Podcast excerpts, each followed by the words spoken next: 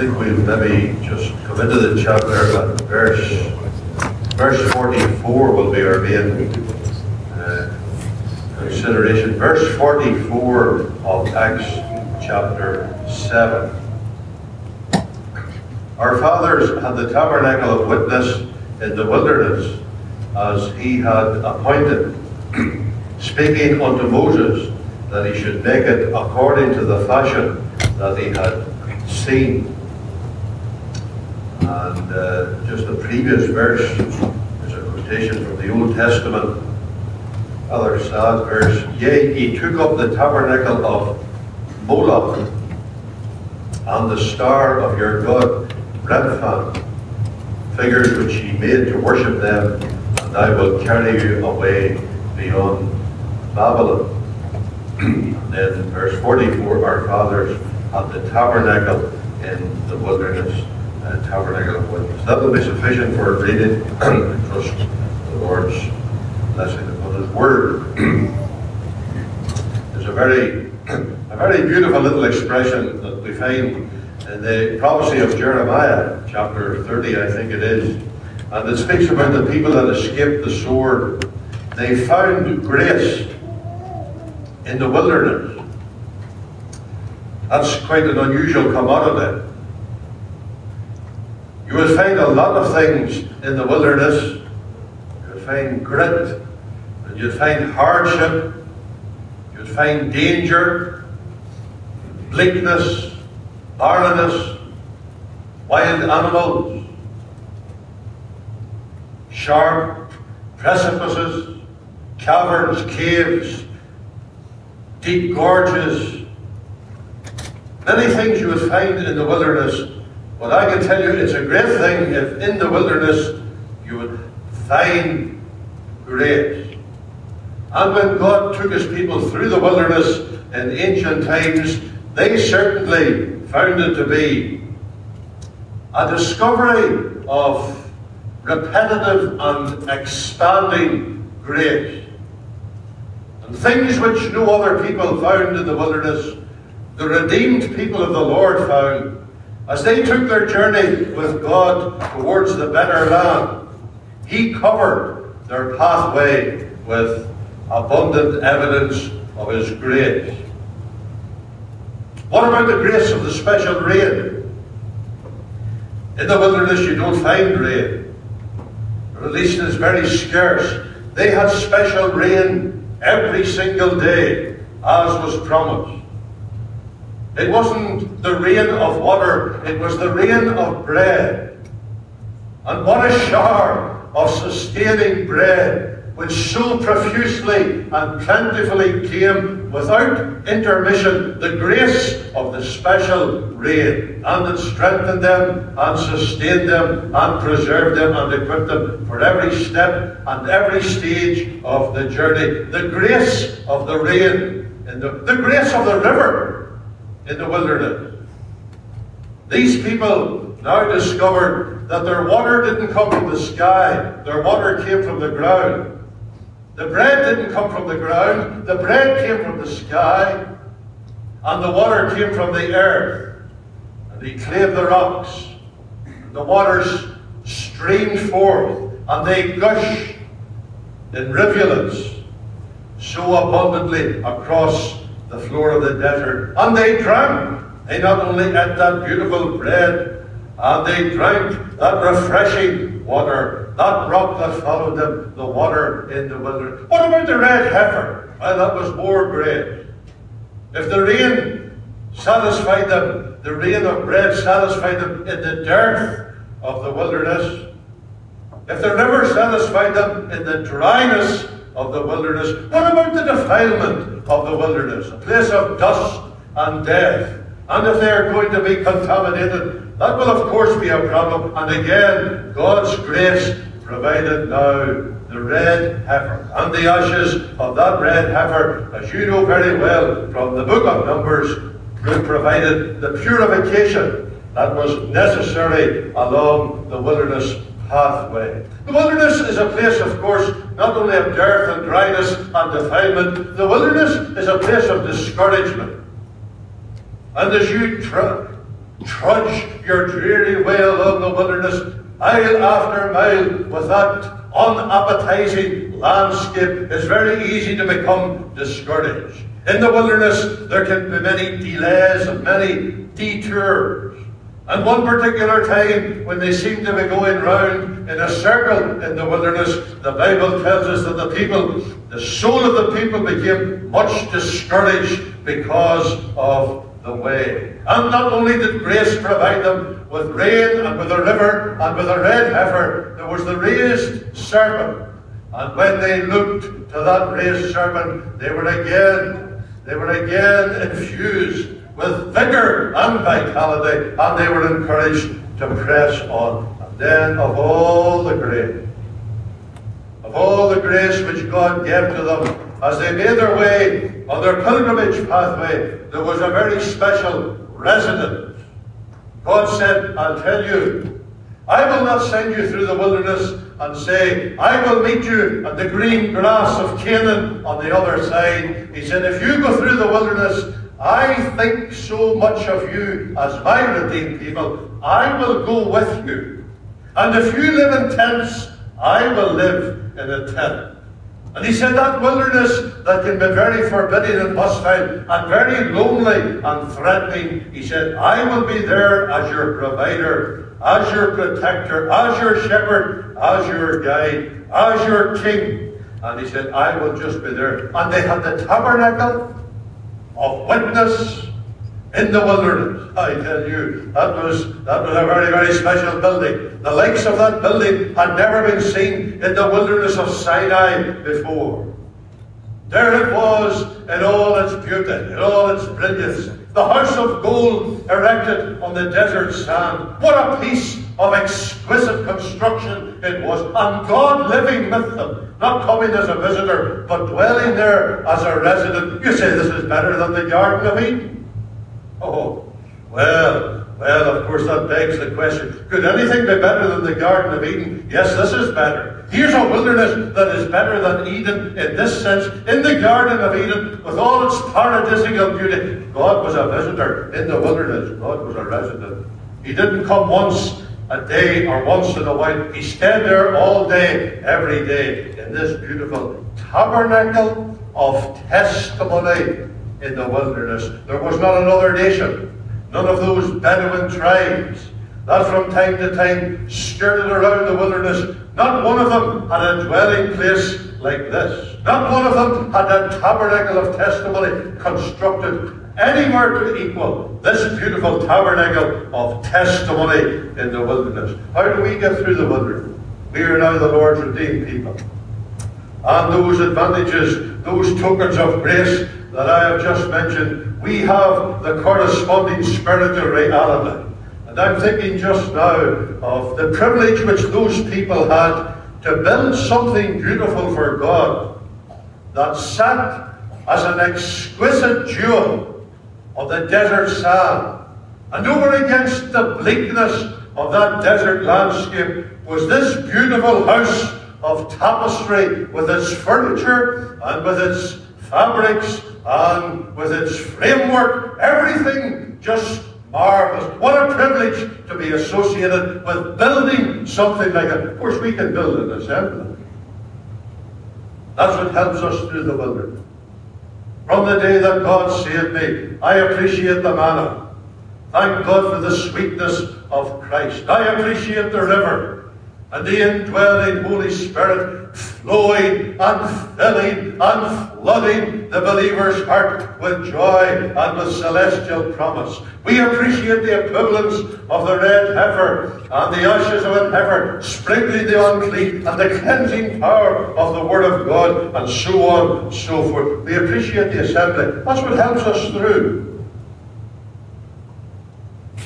We make our way across the spiritual barren desert of this world. You're greatly helped by the assembly Bible reading on Tuesday evening. Then you go back to your work on Wednesday, and Thursday's a difficult day, and you listen to the conversation and the dust and the drabness, and the then you come to the assembly prayer meeting on Thursday night, and again again this marvelous institution, this tabernacle of the divine presence that we know as the local assembly, that helps us onward.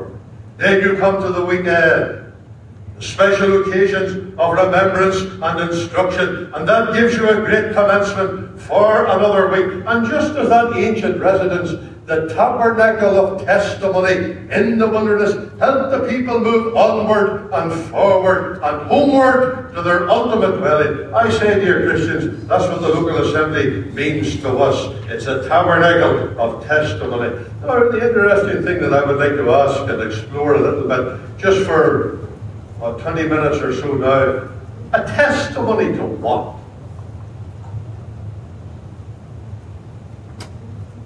In this barren desert, these people constructed something that had a voice, and it bore testimony, and it told a story, and it articulated a very clear witness. But a witness to what? What does the local assembly bear witness to? This institution, which is so important to us and helps us on our homeward Christian journey, it's an assembly is a vehicle of testimony. Testimony to what? Well, that's what we have to investigate and explore. This wonderful title, The Tabernacle of Glory, yes, the tabernacle of the Shekinah, yes, but the tabernacle of the testimony in the wilderness. And what a testimony it told. In fact, if you go to Israel today and you travel right down to the south of the land, uh, about a hundred miles to the south of the Dead Sea, just there in the wilderness of the copper mines in the Timna National Park, has been constructed a life-size tabernacle. And quite an impressive little piece of work they tell me it is. And it, it's strange. You say, what is this? What is this? All around for miles you can see bare and barren rocks. And then suddenly, this unusual piece of construction, and what is this? And you ask questions because you've never seen the likes of this, not in a city or on a beautiful mountain, in the wilderness. We should ask this here about the assembly. And we see believers gathered in the name of the Lord Jesus, functioning for His glory, displaying the beauty of His character. And in this bleak and barren wilderness where people are pursuing their own little agendas and earthbound, you say, what is this? What are these people? What is this all about? What are they trying to say? This testimony of a congregation of Christians, what are they bearing witness to? Well, well, well, that's what we have to ask. We've considered the table in the wilderness. And what a table was there. Now we consider the tabernacle in the wilderness and the testimony in the wilderness. Number one, I would say, this was a testimony to God's power.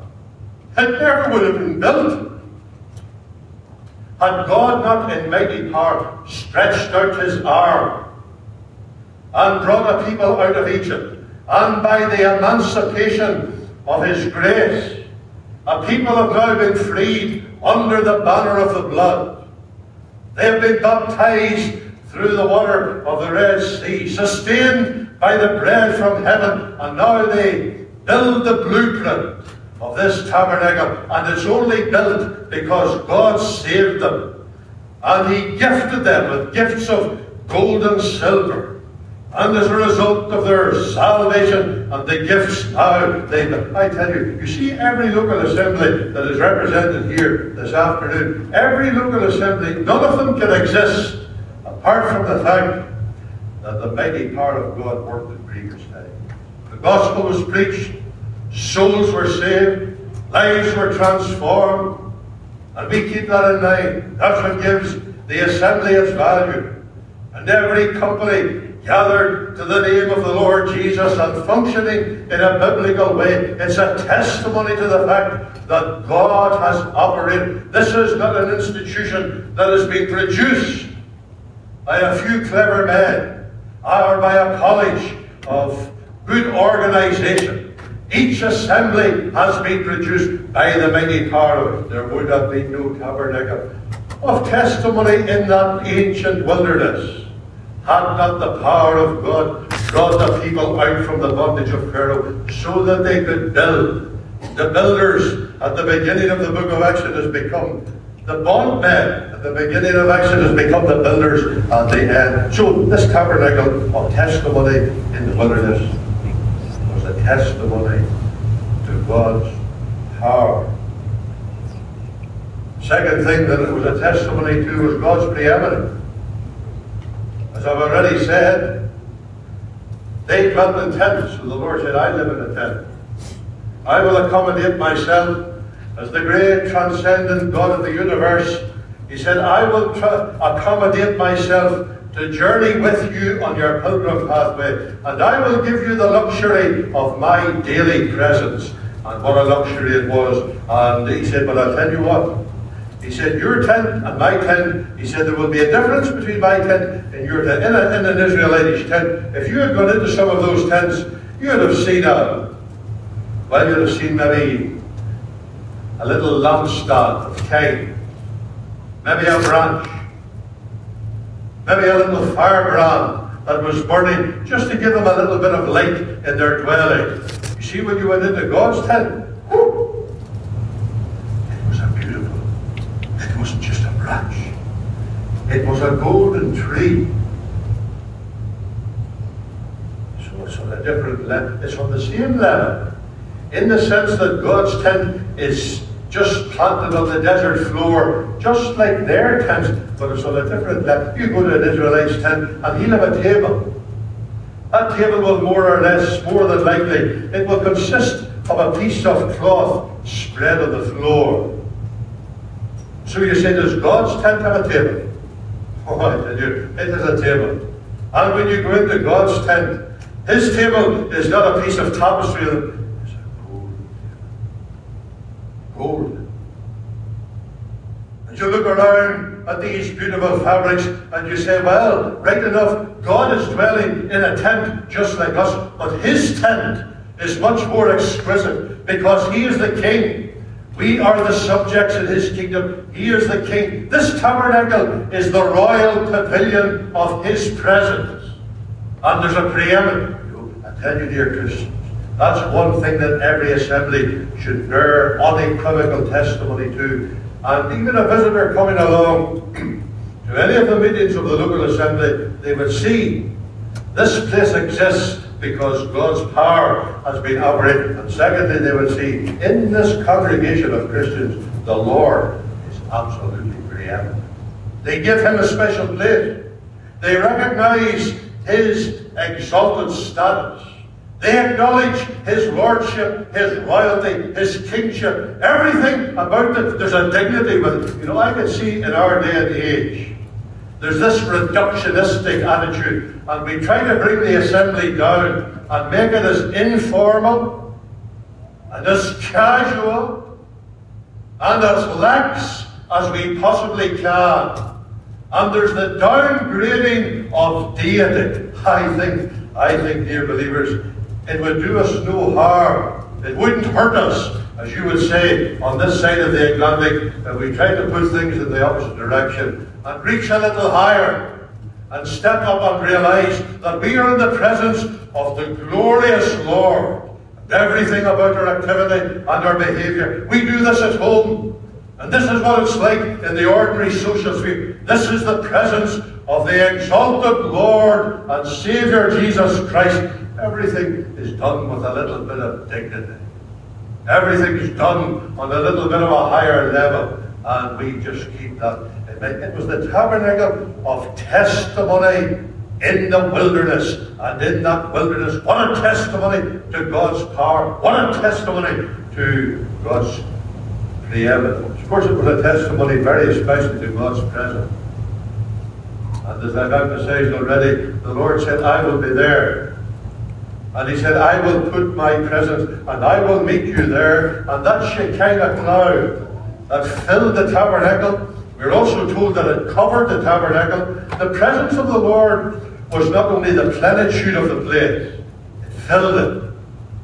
The presence of the Lord was the protection of the place. It covered it. I suppose, I suppose that's something we do appreciate. When it comes to assembly testimony, dear believers. What gives the gatherings of the Lord's people their spiritual dignity and significance is just that within our hearts there is enshrined a consciousness of the Lord's presence. Gather to, we sing it often, gather to thy name, Lord Jesus, losing sight of all but thee. Oh, what joy thy presence gives us calling up our hearts to Thee. Isn't it great to be in a meeting where the compelling sense of the Lord's presence is such that every carnal, restive aspiration within our souls is still. We're almost afraid to move. With a sense of reverence, even though the company is small, two or three gathered together in my name, there am I in the midst of them, and God's presence becoming truth. In fact, in fact, there's a very interesting evolution on this whole concept of the Lord's presence in the tabernacle in the wilderness. If you take, for example, take the end of the book of Exodus. You're reading those concluding chapters, uh, verses of chapter 40. And what I've just been alluding to, the Lord's presence filling the tabernacle and covering the tabernacle. Moses couldn't do it Moses standing outside because the Lord has taken up his residence. Moses standing outside. Then you go to the book of Leviticus, and it tells us the Lord spake unto Moses from the tabernacle of the congregation. Moses is still outside. And the Lord is speaking to Moses from. Then you go to the book of Numbers. And it says, The Lord spake unto Moses in. So Moses is standing outside, he can't do it. Then the Lord in the book of speaks unto Moses from the inside. Moses is still out, but by the time you get to Numbers, Moses has actually gone in. And God is speaking to Moses in it. What a place it was. What a testimony to God's filling presence and to God's speaking presence. I say, dear Christians, that's why we have weekends like this. That's what makes an assembly gathering so special. I'm sure you have been at meetings and you did not have a shadow of doubt that the Lord had spoken.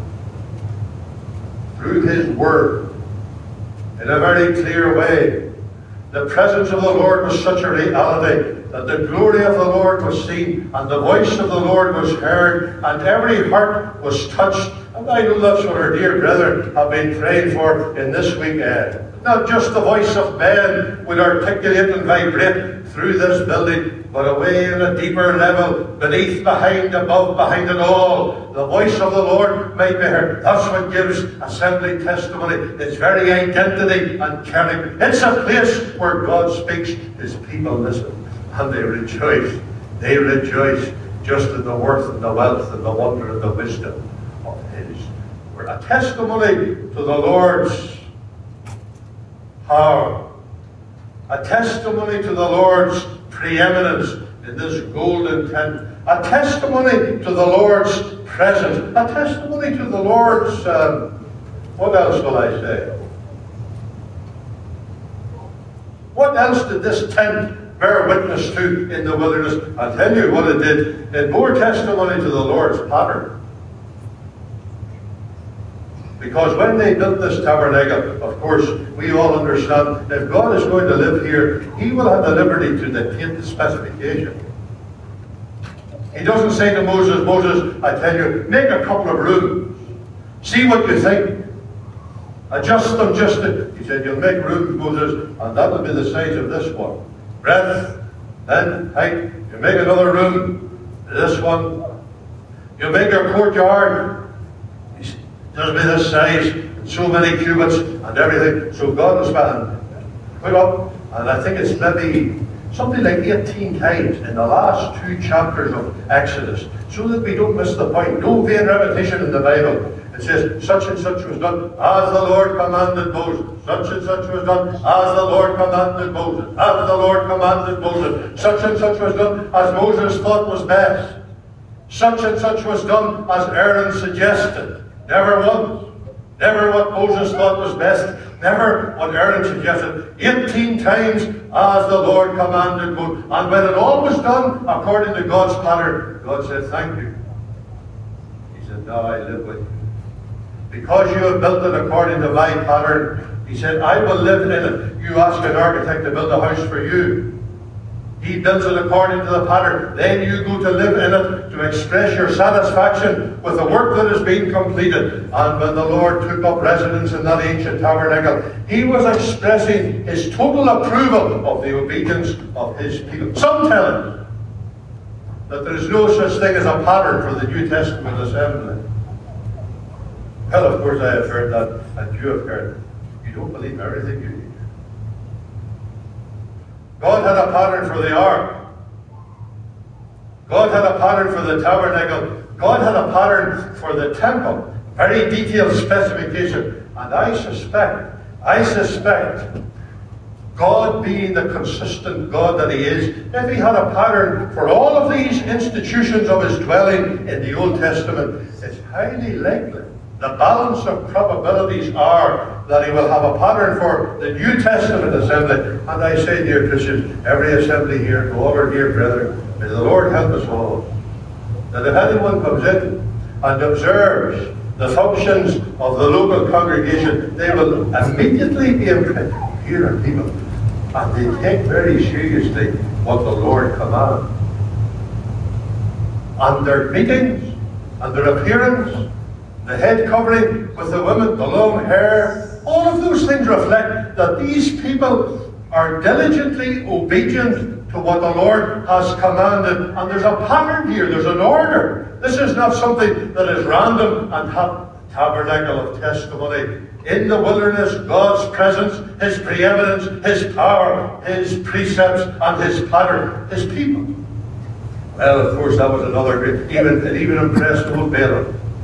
But he looked upon, he looked out across the desert from one of his mountain vantage points, and he could see all the tents arranged so beautifully, everything aligned. And right in the middle of the encampment was this strange tabernacle. And there they were, the tribes just all around. It was at the center.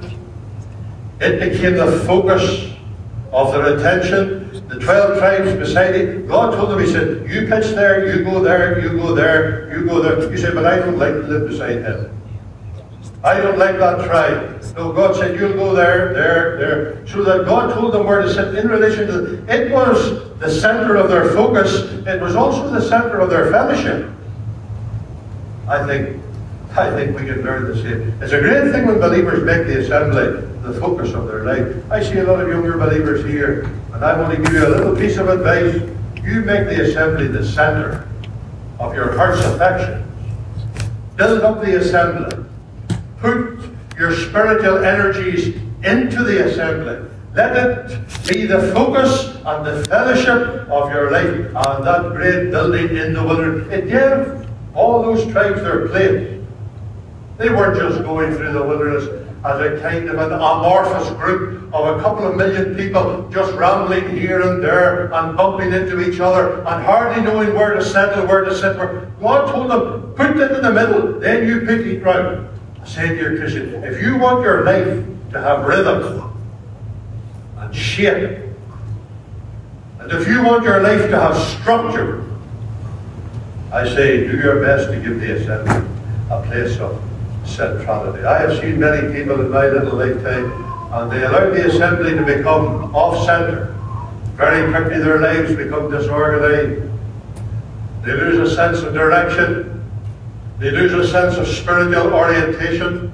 Sometimes they sacrifice the assembly on the altar of education. Sometimes they sacrifice the assembly on the altar of recreation. Sometimes they sacrifice God's dwelling place on the altar of worldly progress and the corporate ladder. I say, dear Christian, whatever you use and sacrifice the interests of the assembly for the advantage of that, I, I'm suspicious.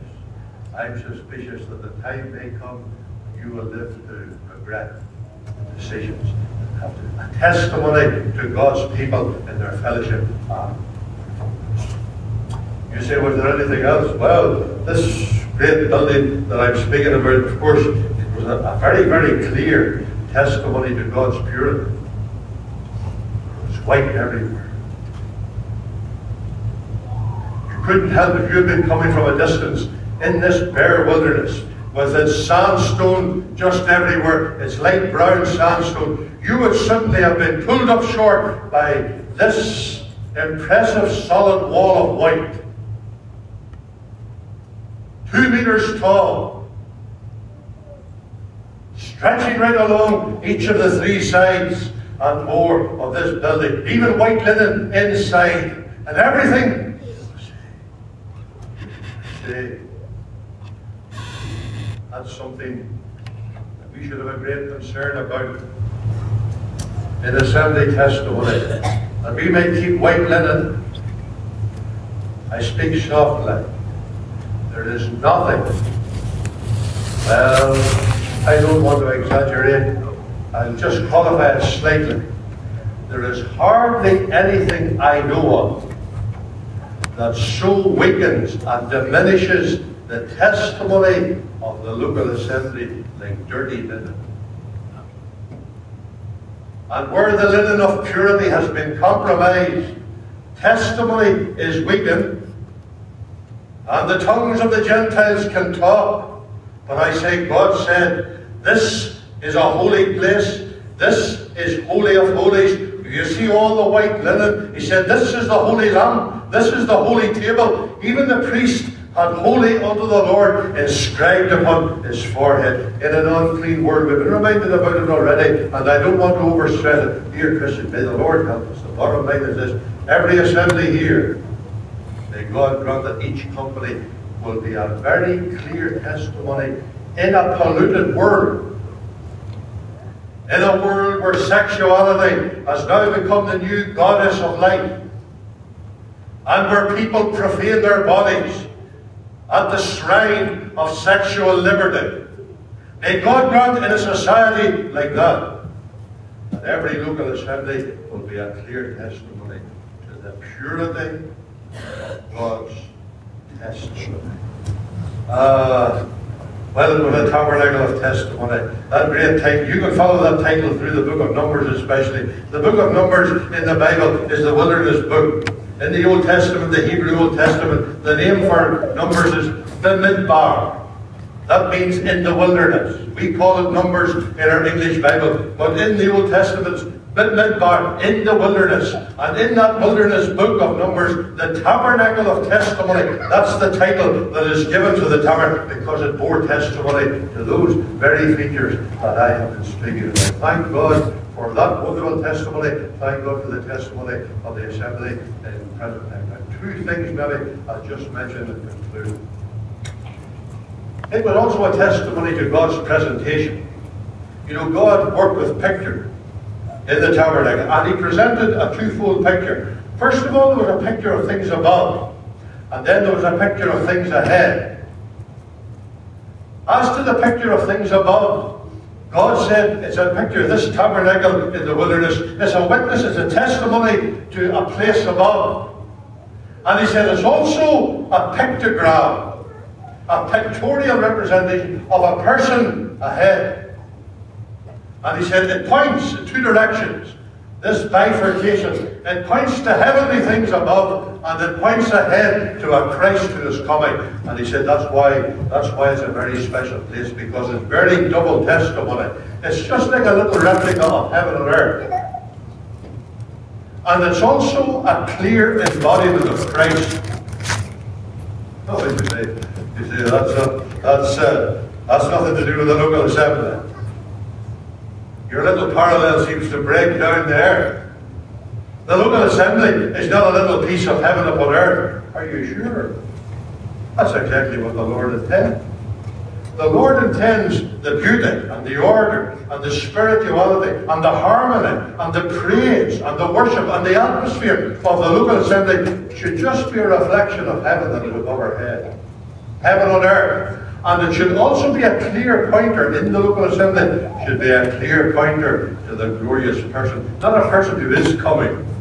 In incarnation, he already has come. And thank God, that's the great purpose of testimony. Just to point with an unequivocal finger to the glorious person of the Lord Jesus in his deity, in his humanity, in his sacrificial death, in his resurrection power, all of those things. You've heard those great addresses on the tabernacle. It was the tabernacle of testimony, a place of divine portrayal, pointing above and pointing ahead. Finally, finally, I may just say that it also was a witness to God's program. You, you might ask me, what does God have in mind? It's always good to keep in mind the, large picture. You say, what is God aiming at anyway? What is the ultimate of all this program that we hear the brethren preach about? And when all the dispensations have run their course, and uh, when the tapestry of time has been cut off from the loom of history, and we step across the boundary line into that great eternal world. And there's a new eternal economy unveiled. What does God have in mind? Well, we are told what he has in mind in the book of Revelation chapter 21. You listen to this great declaration of God in the new order of the eternal world. You know what he said? He said, Behold, the tabernacle of God is with men. He said, I will dwell with them and I will be their God, and they shall be my people. And what he was doing in the wilderness, in the small scale of the wilderness, is what he's going to do in the large scale of an eternal universe. When his presence will not be limited to a small section of time and space. His presence will be all pervasive throughout the eternal cosmos and God said, I was giving a little miniature in that tabernacle in the wilderness of the big picture that is yet to come. I'm inclined to think. I'm inclined to think, dear believers, when we gather in assembly testimony, God is giving us a little forepage. You see that little company that you have, 12 members, three elderly sisters in their 90s, a couple of teenagers, just a small, simple little, how you say, it's a very negligible little group. It's just out on the margins of civilization. It doesn't count for very much. It doesn't matter. It's away off in the, oh, no, no, no, no. The local assembly is not off at the edge. It's not something tangential to God's work. The local assembly is on that great line, that continuum. The tabernacle in the Old Testament, then the temple, then the Lord Jesus, now the local assembly right until the tabernacle of God dwells with men in that eternal order. Revelation 21, dear Christians, the local assembly is not a little side issue. That's just something pushed off to the edge. It's right on the direct line of God's program for the everlasting future. I say, as we go away from the conference, may God help us to appreciate all the more. You know what surprises me? This is a very, say you shouldn't finish on it negative look. Our brother, our brother uh, going to tell us how to preach here in half an hour. This is one of the rules I'm going to break it. Say you shouldn't finish a prayer. Uh, do you see what they had the spiritual tabernacle of Moses? Some of them were working with the wee tabernacle of Moloch on the side. We just say, why did they need the tabernacle of Moloch? When they had the tabernacle of Moses. Why haven't we issue on this? God said, I'm discussing with you. He said, I gave you the pattern for the tabernacle. And he said, you were playing little games with idolatrous shrines on the side. I say, dear Christian, if we have God's assembly in the Bible, why do we dabble with alternative fellowships that have no biblical foundation? God help us to love, love the dwelling place more and more, and that it might be the tabernacle testimony in the wilderness. May the Lord help us to put more into it.